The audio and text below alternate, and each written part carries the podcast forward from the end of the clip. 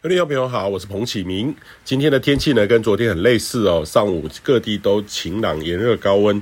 呃，中午的温度呢是上看三十四到三十六度。下午开始呢，也容易有午后雷阵雨的发展，沿着山区旁扩散到平地哦。那午后雷阵雨的发展呢，非常的随机哦。那对流包的这个发展呢，也常常跑来跑去。虽然说每天的条件都很相近，但是下雨的分布呢都不大一样。但是还是请您哦，能避就避，尤其是雷雨天。那切记呢，等到听到雷声很大了哈，才应对，因为雷声呢常常受到环境声音的干扰。等到真的听到雷声的时候，大概雷已经离您不远了。那每年呢都会有数起呢被雷击中的事件，像美国呢一年当中呢，呃有上百人会被雷击中，大约有二十人那个人会往生哦。那在华人社会当中呢，因为多数被雷击中呢是一个不吉利的形象，所以多数人呢不会主动对外说，那也缺乏这样的这个调查。那但是呢每年还是有很多起意外的事件，所以提醒你要提高风险意识哦。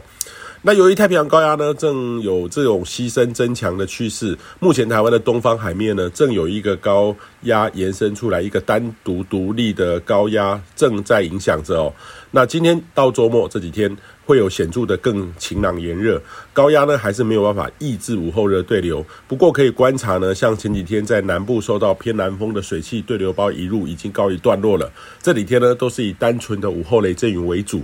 那预期呢午后雷阵雨的范围还有区域呢会略减少一些。不过呢这也要看您所在地啦哦。如果您是靠山边的平地，呃，可能每天都容易有午后雷阵雨，感受呢就不是那么的明显。呃，但是整体而言呢，分布会减少一点。那下周的环境呢，会有点改变，就要看整个太平洋高压的势力牺牲的态势还有强度了。的确有逐步发展的这个态势哦，大致上呢也进入盛夏的环境，只是强弱呢还是有些调整的变化。那高压的南缘呢是显著的偏东风，也容易有东风破洞的发展，也就是低压扰动发展生成的机会。到底会不会有台风发展起来？下周再来观察会比较合适。